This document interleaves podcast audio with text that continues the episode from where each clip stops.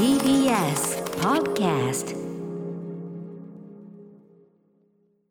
はい火曜日でございます。宇垣さんよろしくお願いします。よろしくお願いします。1月も終わりですびっねくりしますね。ねあ。っという間に年越しますよ。なんか 年越しますね。これは越しますよ。間違いなく、はい。あの時節柄のさそのあ時間が早いわねなんて話はまあこういうラジオではよくするしね、毎あの毎日のようにしてるんですけど宇垣さんがやっぱそこ一番ビビッドですよね。あの日付を言った時のええみたいのが。いや本当ねびっくりするんですよ時々。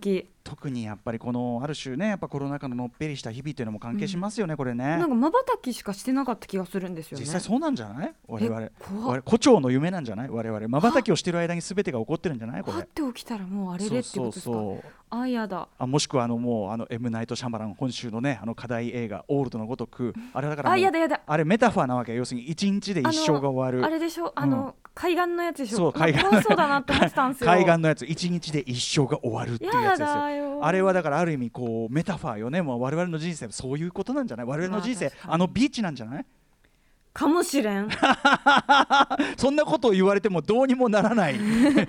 もうかげろうのように。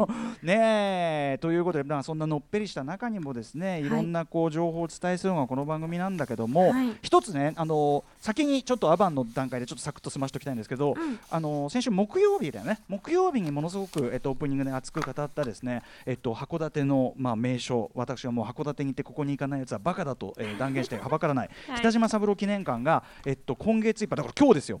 えっと、今日で、えっと、閉館をするというような報道があったというお知らせをしたんですね。であのリスナーからもお手紙いただいて、まあ、あのうないさんの日だったんで僕はもう本当にもう持ちネタですけども、うんうん。もうあのこういう施設だったっていうのも熱く熱く語ったんでぜひねこちらのポッドキャストとかでも聞けるなんかと思うんで。ね多分火曜日にも一回お話しいただいたことありますうん、っよ。ていうのはもう何度となくして宇垣さんにもしてるだからとにかく北海道行くっていう話した時に絶対行ってほしいってすごい語られなんかそうかもしれない。ジャンパー買ったみたいな話を。あジャンプを買うか買わない MA1 を買うか買わないかで悩んだって話。いや本当にでもね素晴らしい施設だからそれぐらい繰り返し繰り返しか話してるしそれぐらいみんなに行ってほしい場所だったし僕もまた行きたかったんだけど、まあ、閉館というような報道が北海道新聞でまずなされたんですね、はいなんですけど、えっと、翌、えっと、そのお話をした27日の函館新聞の方では、えっとね、9月1日から老朽化で休館するという発表だったんですね。ちょっとまた話で変わってきますねそうそうそうあのウィニングホテルというそのホテルが、えっと、しばらくの間休館して設備点検修繕を行うと公表していると報道がちょっと若干のズレがあったんですよ。そうですよね、はい、そうなんです。で、それに関してですね、番組スタッフ、えーがですね、本日記念館に電話で問い合わせたところ。気になって仕方がないと、はい、はい、ありがとうございます。えー老朽化による修繕のため、これ、これ、あの、えーオフィシャルというか、その記念館自身が言ってることです。本当のこと休休館するということです。よかったお休みなんですね。そうです。ちょっとお休みさせていただきますと。なんです。いただし、えっといつ再開するかなどは決まっていないので発表はできないということはもちろんご時世のこともありますからね。ね。ただ一つ、一縷の希望は残ったわけですよね。確かに。やめるって言ってない。お休みするって言ってるから、改装で、まあ、その改装によってどまあねあれっていうね。あのき北島三郎記念館がどっちかというとグレイミュージアム方向にこう直 そういうことはないかもしれ確かない。に。あのね混沌とした世界がどうなっていくそういうことなんです。そういうことなんですよ。まあさらににブラッシュアップされてればそれに越したことはないですし、より？そう。でも何にせよ俺ね本当にあの県をまたいでの移動はねなんかこう推奨されないこのご時世に、うん。いやもうしょすいませんって言いながら函館行こうかと本当に思ったぐらいのねあれだったの思い入れだったんで、えーそうなんです。よ。まあいずれちょっとね希望がちょっと見えましたんでね。はいまた落ち着いたら行きたいですね。あのウィニングホテルさんなんならもうクラウドファンディングであればなんならこれはなんならなんなチャらなんならチャリンですよチャリンなんかもう先生しますよもう、うん、そんなもんただ同然だっていうね日本が誇る、もうコンテンツだと私は思ってますんでね。はい本当に冗談だけでディズニーランド的なものに対抗しうる感は北島三郎記念館しかこれは誇張ではございません。私はそのふざけて言っているのではございません。本気で本気で言ってますからね。はいそんな感じでございます。アバンではまずこんな情報をお伝えさせていただきました。そんな中函館には行きませんでしたが、はい。あの近場で宇垣さんもおすすめされていた、あそこに行ってきましたよという話をちょっとしてよろしいでしょうか？お願いしまます。す。アフター？シックス？ジャンクション！はい一瞬考えました。Junction. 8月31日火曜日時刻は6時5分。ラジオでお聞きの方もラジコでお聞きの方もこんばんは。TBS ラジオキーステーションにお送りするカルチャーキュレーションプログラムプログラムアフターシックスジャンクション通称アトロク。はい、えー、パーソナリティは所所属事務所スタープレイヤーズの会議室から本日はリモート出演しております。ラップグループライムスター歌丸と。TBS 第6スタジオにおります。火曜パートナーの宇垣美里です。はい宇垣さんは健やかにお過ごしでしょうか？いやそれがその最近ちょっとなんていうんですか電波がなぜか入らないスタジオでずっとお仕事してたもんですからもうねあれ？ももうこんな時間？みたいな。そのスタジオの中もなんかこう電気が調節されて、うんうん今昼だったり今夜みたいなことがこうぐるぐる変わるので、あそういう時間経過が示そうなんです。あのドドラマのお仕事に入ってたんですけども、はいはいはい。だからもうなんかあれ？今何時？みたいな、うんうん。あれもう一日過ぎたの？え何曜日？みたいな。だから今日が火曜日っていうことを今日朝起きて気づいてまいや怖って言いました。怖。っいや怖っ。やっぱりちょっとちょっとこう時をかける状態になってそうなんるというです。ちょっと時をかける少女をしておりました。あそうですか。少女しておりましたっていうとなんかめっちゃタイムリープしてる人みたいになってるけど まあでも気分的、まあ、主観的はね、まああれはでも主観的体験とも言えますからね。はい確かにね。浦浦島太郎してました。そうですか。はい。まあそれだけうん。お忙しいというかシームレスにお忙しいということでもあるんでしょういけどね。や全然全然です本当ですか？夢見てました。うん。夢だったかもしれない。寝瞬きだったかも。起きたりして。胡蝶の夢かもしれませんけどね。でそんな中あの私も基本的にはうちに週末とかもいてあの9月16日発売の森田義満全映画あというね。あの分厚いですね狂気のような本がですね見本が一冊上がってきてですね。あ本ついに。そう本ってさあの、うん。これ宇垣さんもそうかな、あの大量に製本される前になんか一冊試しにってことなの？あれなんか機械を回す前にはいはい。一個手作り製本するやつができてくるんですよね。私それもらったことないですね。じゃあ多分うん。本の作りもあるのかな、その今回のはちょっと大型本だからかなのか分かりませんけどそういうのが上がってきて、うん。だからもうリアな一冊ですよ。でそれであと何個か作ったやつはあのやっちですね。あっちのちょ今週末にねあのあのちょっといろいろトークイベントがあってその三沢和子さん、そっちの方に行ったみたいなんですけど、まだ発売前もいいとこなんでまだ2週間以上前なんでそれをそうそう部屋でペラリペラリとめくりながらですね、ううんしゃうしゃ行ったりしてたわけですよ。うひゃうひゃ。ん。でまあそれがメインだったんですけどあそこ行ってきました。あの新国立美術館のファッション・イン・ジャパン展拍手。宇垣さん。宇垣さん行かれたの結構前ですよね。えもうだって暑かったですもん。まあ今も暑いんですけどね。なんてピン、えーなんてピンとこない季節感の話をしてるの。半袖だったとかいう謎のでも記憶。あの何僕もお話聞いたの宇垣さん結構会期まあ始まってすぐぐらいだったと思います。ですよね。うん。割と早く行かれてましたよね。えーあえっと6月13日に行ってますね。じゃあもう開期あの開会もう数日後だ、ねうん。宇垣さんすぐ行きましたね。で一方もうその東京でのそのですね展示が9月6日までということで、えっともちろんこのご時世でねあの当然事前予約あの、はい。その決まった時間に人数を入れるという形でやっているわけなんですけども、あのまあなかなかちょっと僕行く機会がなかったのでようやくということであの幸いにも最終週ねあの空いてたんでパンと、いうん。あの行ってきました。はい。どうでした、えーいやもうね、あのーおっしゃる通りまず、あのー伊勢三宅の偉大さという点ね、うん。あの全ての時代にそう。60年代以降全ての時代に登場する伊勢三宅。また出てきた。またってそれも全部新しい技術で出てきてね、そうなんですよ。やっぱりね僕僕自身もやっぱ伊勢三宅さんそのデザイナーとしても尊敬してますし服もすごい好きなんだけど、うんやっぱそこなんですよねその常にテクノロジーの要するにその服というものを進化させるという意思というかしかもその進化の方向がやっぱよりそのい着る側というのが心地よかったりあとその手入れしやすかったりとか、うん。あの常にやっぱそのなんていうかなよ洋服ってもっと良くなる着るものってもっと良くなるんじゃないっていうことをちゃんと諦めずに考え続けてるっていうかそこが本当にもうなんかすごいですよね。だから、うん。あの本当に中盤60年代から要所要所で最後も一世三宅さんってことで、ね、終わるからねすごいよねあれね。なんか。見てたら好きになりますもんね。もちろんもともと好きだったけどより。ね、本当まさにおっしゃる通りで、うん。僕もそのそうなんですよ。もともとすごく尊敬してたしあの信奉してると言ってぐらい好きだったけど、うん。ますます。でという思いを新たにしてたら隣にいたカップルのねあの、あれあの男女がですねやっぱりそのあこれも一世三宅だよ。ってすっげえなみたいな、うんうんうん。本当すげえな。みたいな。なんか本当簡単な声を上げてらっしゃったりしてたんですよね。それもすごいわかるなと。であとねそうですね。あの皆さんが、えっと、見た中でとちょっと違うところで言うと僕やっぱり80年代にそのファッションに興味を持ち始めてでもちろんその90年代に向けたあのストリートファッションの盛り上がりみたいなところが自分的には一番こうストライク当然ヒップホップであるとか、要するに90年代にああいうストリートファッションみたいなのがメインになるののベースはやっぱりそのクラブ文化ヒップホップカルチャーとか、クラブでみんながしてる格好みたいなものみたいなところが結構ベースにあるので、うん。あの僕としてはもちろん90年代以降こそが自分の時代なんだけど、うんでもやっぱり最初に憧れたのは80年代だからやっぱりその一番胸ときめくのは80年代の展示だったりするわけですよ。へーね。でその中でもねその、えっと、実際のその洋服の展示はされて残念ながらできませんでしたってことなんだけどあの佐藤光信さんというデザイナーの方のブランドでアーストン・ボラージュというあの要は、えっと、あれですマイルス・エイビスがすごく気に入ってきててマイルスの写真がいっぱい飾ってあったと思うんですけどあの一角ですね80年代の部屋入ってあの左側の壁一面みたいな。そのアーストン・ボラージュというそのブランドがあって、まあ、今でも全然あのあるんですけど、うん。でまさにそのマイルスが気に入ったとかアンディ・ウォーフルが来てたとかあとはその確か日本にこうあれだよねアーティストデュラン・デュランとか来た時にやっぱり超大量買い込んでったとか、あのーあとはそうだなマイアミ・バイスっていうねあのアメリカのマイケルマンのドラマシリーズもうガンアクションに革命を起こしたドラマシリーズですけどに衣装を提供していましたとかとにかく80年代的な特に80年代的グラマラスというのかな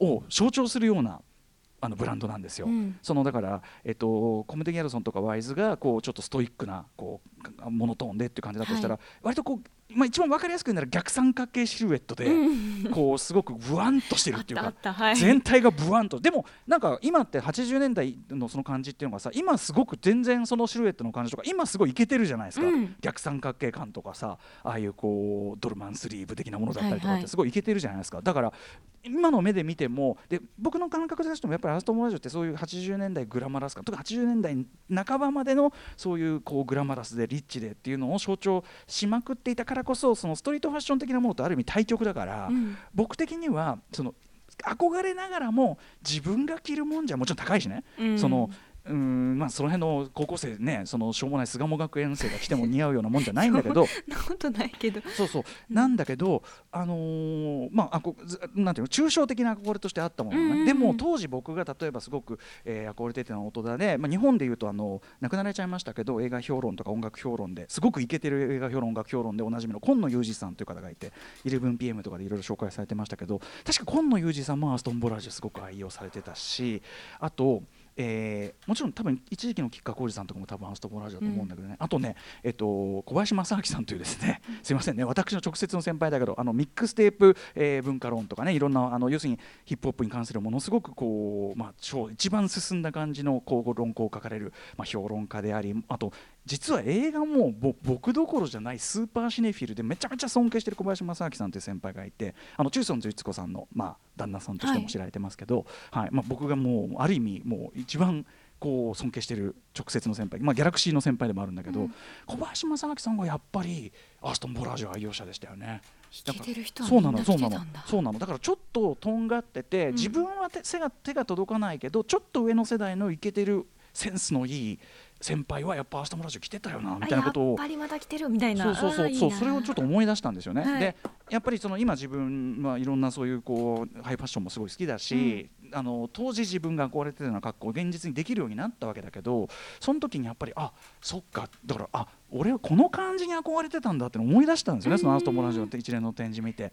そっかみたいな感じがすごいしました。なんかなんかそれこそちょっとタイムトリップっぽいですよね。こうもう一度全部見返してみるとあったあったとかそうそうそうそう。あ見たことあるみたいなのをこうどんどんこうなんていうか、うん。時間経過とともに見ていくので。そうですね。うん。うん、だしさその例えばねその同じ80年代の展示でいうとアーストン・ボラージュの展示がこう80年代の部屋に入った左側の壁にあって、で、えっとその80年代の部屋の出口近くっていうのはいわゆるヤンキーファッションの展示がされてるところじゃないですか、えーいわゆるあの小小なんていうの？あの短い短乱とかさ短あり乱とましかもそのすごくシェイプした、えっと足元に向かってテーパードしていく太いこう、まあ、ボンタンっていうかそのあこれが噂のと思いました私。でもあれっ実際見たことないので。てつまりあのシルエット、トって80年代的グラマラスがヤンキー文化に解釈してった結果このシルエットなんだっていうのがこの流れで見ると分かる展示になってるわけですよ。この部屋の端角と角は実はつながってるんだっていう展示になってるなと僕は思ったんですよね。でそこを抜けるとその急にストリートファッションの時代になって、はいちなみにあのマネージャー長内さんとかはやっぱりこうねギャル時代ど真ん中人間としてはそんなにギャルじゃなかったって言ってるけど あのやっぱね俺も分かるけどちょっとね気恥ずかしいんだよ。その要は自分たちもろ出しの世界だから急になんかなんか急にスタジャンだのなんか急にジーンズなんか急に貧乏くさくなってすいませんね みたいな。そっかその時代も私まだちょっと見見たことあるというか子供の頃だったのであ、うんうん。こういうのテレビで見たみたいな感じで見てました宇垣さんにねとってはそこさえもね過去だから、で宇垣さんがドンピシャっていうと2000年代以降そうですね。世代みたいなことですもんね。のものでも結構こうハイファッションのものも置いてあって、うんうんうん。私がずっと憧れててやっと最近着れるようになったもの豆とか堺とかっていうのがいっぱい並んでたのが個人的にもうんうん。はーってなりました。はい、いやでも僕もその辺もだからそのなんていうかなあこうなんだみたいなその宇垣さんが言ってたこれかとか、うん。うん、かっけーとか思いながら見てましたし、あのーなんかだからすごく展示そのものもやっぱりこうやってね通史的にファッションをこうやって並べて部分部分を切り取ってっていうのは当然ね。あと石岡英子さんのねあの石岡英子展でみたいないろんなお仕事も乗っかってましたし。あとそうだもう一個度肝抜かれたのはあれだな。あの山本関西さんの伝説のあのデビッド・ボーイに着せたあのあれのまあペレプリカだけどあのジャンプスーツの一応実物がレプリカだけど、うん。ねあ思ったより小さいなとかさ 思いながらでであのデビッド・ボーイ意外と小柄なのかとか思いながらこう見たりとか。これが噂のって思いながら見ました。よ。ね。えなんかでその頃のやっぱりさその60年代70年代の日本初世界に羽ばたいていくデザイナーたちの時代の、うん。まあ、菊池拓哉さんとかも含めて、ん。その時代のなんていうのそれ以降のよりリッチになった時代とはまた違うなんていうのもうエネルギーの総量がちょっと違う感っていうか。なんかこうそこら辺はやっぱり改めてこのここの世代やっぱちょっともうなんかなんていうんだろう。肩置きしないわみたいな。勢いと熱量とある種の若さすらもギュッみたいな、うんうんうんなんかそうだね。なんて言うんだろう。あともちろん戦争も記憶としてはある世代でもあるから、うん。その自由を謳歌するとかその世界にその打って出るっていうことのなんていうの切実さとかうん。が違うよね、そのこれは、うん。その生きるんだっていうかさその命に対する執なんていうの執着というかさ、はい、うん、あるいはその世界と戦うっていうことのあれがもう比喩じゃないっていうか。なんて言うんだろうこう熱量ともち、まあ、熱量はもちろん今でもあるんだろうけど、も熱量あるけどそこにもっとなんていうか切実な何かというそうだかね。燃やすような何かをすごく感じて、そうですね。うん。もちろん多分日本そのものの日本という国そのものの青春期みたいなものとも、ね勢いもあっただろそう重なるんだろうなと思う、まあ、だからそれはどっちが上とか下とかじゃなくて、うん。そのあこの時代のこれみたいな。もちろんだからこそのものがね。はい、僕はそのやっぱりいまだになやっぱりこう仰ぎ見てしまう80年代っていうのもあったし、うん。あと90年代のうわっていうちょっとこうう わってこうあこの時代はよくし知りすぎているためにみたいなこう。森があるとかいたーとかって思いながらうん。見てすごい楽しかった。ねえ。で本当にだからあれを並べるの特に実物を並べるの本当に大変だったと思うしね、はい。そのね権利関係って意味ではめちゃくちゃ錯綜しまくってるわけだから、うん。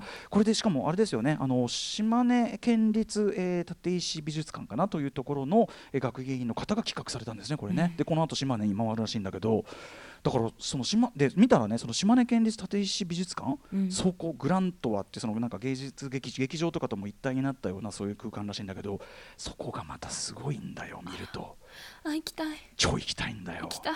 だから俺その島根行った時なんでここ行ってねえのかなと思ったんだけど多分ライブ会場からそこそこ離れてたのかもしれないな。うん。そうなんですよ。でもねそことか行けてるしだってその企画された方がいらっしゃる。い岩見。ごめんなさい失礼しました。岩見立って。そうそう。いやいやもうさっきからごめんなさい。めちゃくちゃ言っちゃった。えっと島根県立岩見美術館で失礼しました、そうなんです、えー、いいもう行きたいところばっかり増えそうさっきていくわ。さっき県立岩見ってえっとえ立岩とかなんかなっちゃってそれで感じになっちゃいますすみません岩見美術館。そうなんですよ。そこもすごい行けてる場所だったりしてちょっとまたね行きたいところも増えちゃったしとかって感じですよね。まあいずれちょっと落ち着いたら私どももねね行きたいですね。はいツアーがていただきたいなとかね。本そして宇垣さんもありがとうございます。あのやっぱ宇垣さんの強いプッシュあってこその やっぱりあの図録を先に買っちゃってね私あのちょっと満足しかけていってしまってですね。あの図録恐ろしいですよね。そう打ち返ってもう一回図録をだからその月会場に2時間、うん。えーちょっとねあのーなんていうの？もう滞在時間ちょっとそこそこはい減らそうと思ったけど、やっぱり2時間はいちゃった、ねあの量すごいですよね。そう。で帰って図録で見られる。3時間。もうたっぷりいただきました。図録私買って帰ろうとしたんですけど普通に無理だなと思って注文しましたもん。あ注文もありね、うん。あのー書店でも手に入れることできますからね。はい、ということであのありがとうございました。ファッションインジャパン9いえいえよかった月6日までやってるんでね。まああのチケット予約できる制なので行けられる方はまあ行ってみてもいかがぜでしょうか。ひ。はい。そんな感じで本日のメニュー紹介いってみましょう。この後すぐは白夜書房の森田修一さん登場。雑誌ブブカで歌丸さんが連載中のマブロンからおすすめのアイドル的ソングご紹介します、はい、今月は無事入稿いたしましていい曲揃っておりますお楽しみにしてくださいそして7時からは日替わりでライブや DJ プレイをお送りする音楽コーナーライブダイレクト。今夜のアーティストはこちら。先日ニュー EP「桃色ペリカンと遊んだ日」をリリースされたシンガーソングライターミランさんが番組初登場です7時40分頃からの新概念テーション型投稿コーナーは心に残る褒め言葉を紹介するマイスイート褒めこんなに嬉しいことはないが復帰です。そして8時台の特集コーナービヨンドザカルチャーは？宝塚はなぜ100年を超えても生き残っているか元支配人が語る華やかな舞台の裏側特集。はい、えー阪急電鉄が1914年に設立した宝塚歌劇団、えー創設から100年以上経つ今も人気が衰える気配を全く見せません、えーそこにはどんな秘訣があるんでしょうか、えー宝塚歌劇団、まあ、実は最初から常に人気があったわけじゃなくて赤字経営だった時期の方がずっと長かったんだって、そうなんだ。それがあるポイントでぐっと持ち返してそして現在に至る宝塚歌劇団、えーもうまあなんていうのかな独自のシステムというのをどんどん形成していくわけですけど、ディープな世界そうなんですよね。もちろんファンのもう強固な世界っていうのはなんとなくねご存知ない方もイメージとしてはあると思いますが、はい。えーそれがどんなようなシステムによってさせられているのかビジネス面から見た宝塚の特徴強めについて解説していただきます。ゲストは今年2月に東洋経済新聞社より宝塚歌劇団の経営学を発表発売されました。元宝塚総支配人で現在は阪南大学流通学部准教授の森下信夫さんにお話を伺います。番組では皆様からの感想や質問などをお待ちしています。アドレスは歌丸 @tbs.co.jp 歌丸 @tbs.co.jp まで。読まれた方全員に番組ステッカー差し上げます。また番組では各種 SNS も稼働中なのでぜひフォローお願いします。それではアフターシックスジャンクション行行ってみよう。